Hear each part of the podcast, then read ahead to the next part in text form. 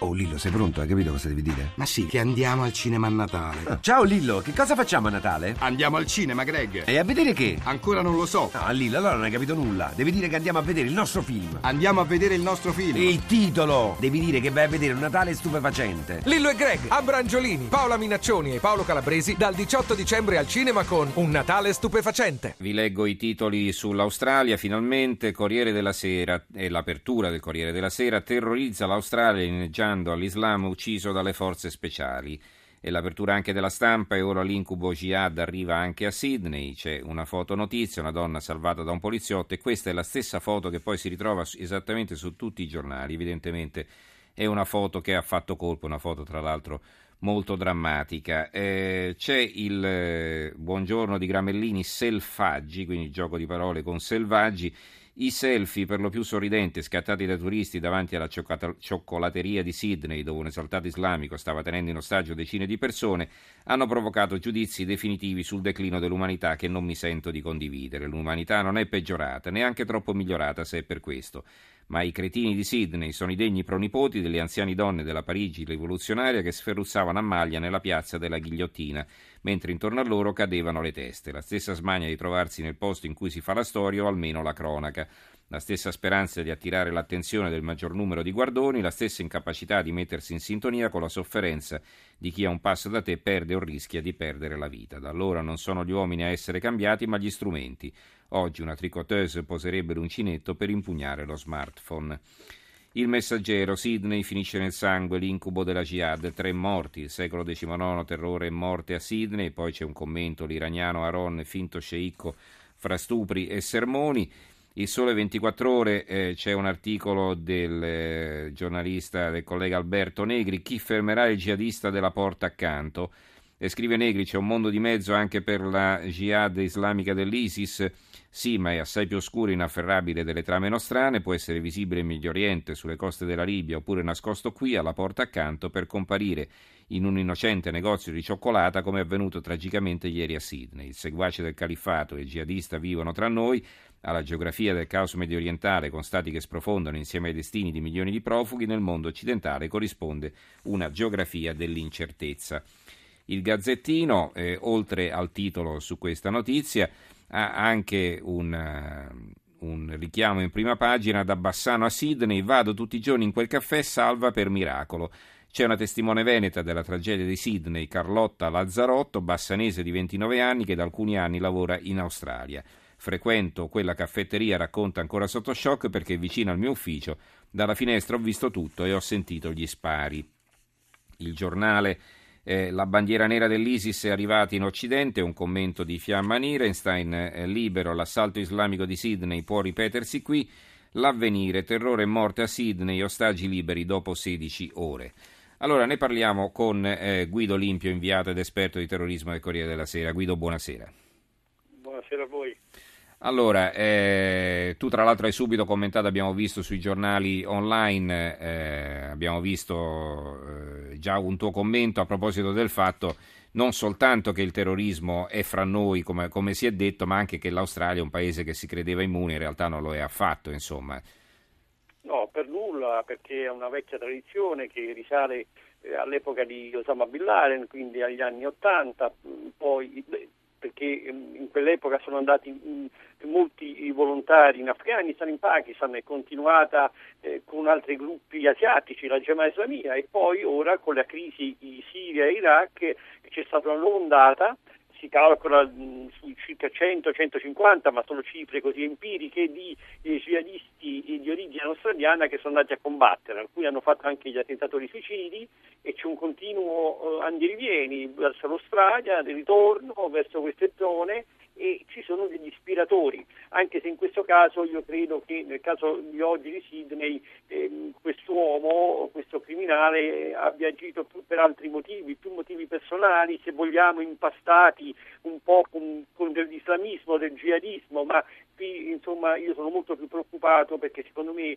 eh, è vero che c'è la minaccia eh, dell'ISIS e di gruppi affini, ma la vera minaccia oggi è un'altra, è quella di persone che mescolano problemi personali con questioni politiche. Eh, siamo vicini al folle che usa la politica ed è, ed è, pericoloso perché non lo può intercettare. Come è successo a Boston alla maratona?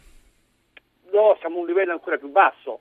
Eh, siamo, faccio un altro esempio, se no, ricordate l'uomo che ha salito i poliziotti nella strada di New York con l'accetta? Lui sì, si era, si era radicalizzato ma in poco tempo, però era un solitario, un uomo che aveva problemi, o anche l'attentatore di Ottawa in Canada, di nuovo sì, islamizzato ma eh, viveva ai margini con difficoltà personali.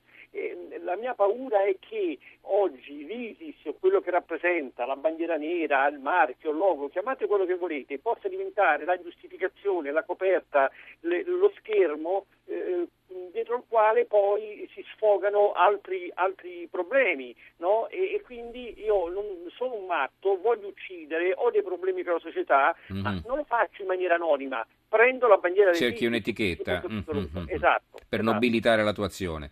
Allora, esatto. Bianca da Roma scrive un cosiddetto lupo solitario, ma con precedenti terribili, era già noto alla polizia, forse doveva essere sorvegliato, si sa in quelle lunghe ore del sequestro che cosa ha detto e se ha fatto delle richieste? Sì, insomma è vero che la polemica se doveva essere sorvegliato c'è eh, perché era in libertà provvitoria.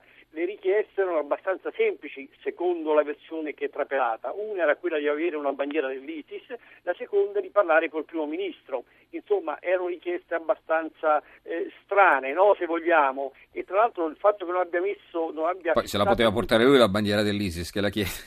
Infatti, Sembra... infatti, infatti, ma questa è la dimostrazione mm, di quello che dicevo io prima. Avevo una bandiera nera eh, con, la, con, la, professione di fede, ma non era la bandiera dell'ISIS, non aveva il logo giusto mm-hmm. e questo so, lo sottolineo. Eh, l'altro elemento è che non, mai, non, ha, non, ha, mai posto un ultimatum, una scadenza, eh, era chiaramente una persona disturbata e pericolosa. Gianni da Cesena, io dico che continuare a chiamare quello di Sydney, quello di Toronto e altri episodi solo casi isolati significa non vedere la realtà com'è. Sarebbe ora che noi occidentali ci svegliassimo e cominciassimo a prendere sul serio ciò che sta accadendo. Ma insomma, io non ci vedo un filo unico, certamente emula- sono casi di emulazione, di imitazione e purtroppo ne vedremo altri, su questo non ho dubbi eh, e, e, ripeto, siamo ancora ad episodi dove l'organizzazione e l'esecuzione è limitata, anche se fa poi dei danni, no? i due morti di Ottawa, i, tre, i, i, i due morti qui, eh, eh, però è chiaro che il rischio è che si passi a un livello superiore. Non è l'attentato alle metropolitane, insomma quelli che ricordiamo a Madrid e Londra. Io, mm. Sì, ma non solo, io temo più che altro azioni forse più semplici perché fare un attentato in un metro è un po' più complicato. Io temo un'azione in un centro commerciale, in una scuola. Eh, siamo abituati noi ai casi di, di, di, sparatori di massa negli Stati Uniti che sono sempre fatti anonimi e giudicati come, eh, se vogliamo, no, degli atti di, di, un gesto di un folle, di un pazzo e non sono trattati come terrorismo. Oggi secondo me abbiamo la fusione tra il terrorismo e la pazzia. Mm-hmm. Senti, a proposito della, eh, de, dell'Australia, che anche geograficamente è molto lontana, va bene che c'è l'Indonesia vicino che è il più popoloso Stato islamico del mondo, però eh, sembra veramente una terra eh, lontanissima da, da, dalle guerre dal Medio Oriente, da, dall'Afghanistan, dall'Iraq, dalla Siria e così via, dalla Libia eh, dal Nord Africa, dalla Nigeria con Boko Haram, quindi è come se stessimo parlando di attentati in Sud America, per esempio, no? sembra che, che, che siano mondi completamente diversi, eppure non è così per un semplice fatto eh, che c'è un filo conduttore vero che sono i social network. Eh, avete visto che eh, era poco organizzato l'uomo di Sydney, però aveva l'iPad e durante quelle lunghe ore ha eh, postato almeno quattro video e voleva parlare poi con le radio e chiaramente cercava di, dire, di essere presente anche in quel mondo virtuale che è la rete internet quello che oggi collega e avvicina in maniera terribile posti distantissimi è il messaggio, e quindi il messaggio violento di attacco, di guerra santa, di jihad, l'ISIS, ma anche, e questo è reso possibile, dalla facilità di comunicare e di essere presenti in qualche modo con un'azione a Sydney e al tempo stesso con un'azione che so in Iraq e con uno scambio di messaggi via Twitter, via YouTube. Questo secondo me avvicina e accorce in maniera drammatica le distanze con un impatto formidabile sul piano propagandistico. E ricordiamo pure che a settembre era saltata fuori eh, ne avevano parlato anche i servizi segreti, sembrava ci fosse un piano per eh, rapire una persona, una persona qualunque in Australia, decapitarla, firmare il tutto e poi metterlo sui social network, metterlo su YouTube. Esatto, questo è un piano che è stato sventato, un po' vago, però c'erano due elementi che vanno sottolineati in questa storia. Uno è che forse era ispirato da un australiano eh, che faceva il buttafuori ma poi è diventato un jihadista ed oggi vive, si nasconde, opera in Siria o Iraq nelle file dell'ISIS.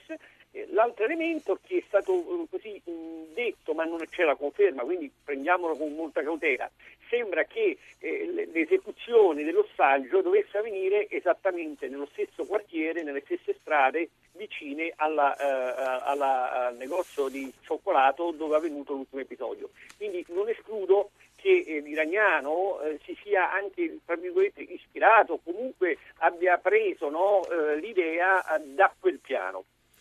Bene, allora ringraziamo Guido Limpio, inviato ed esperto di terrorismo del Corriere della Sera, inviato negli Stati Uniti naturalmente. Grazie Guido e buonanotte. Grazie a voi, buona giornata.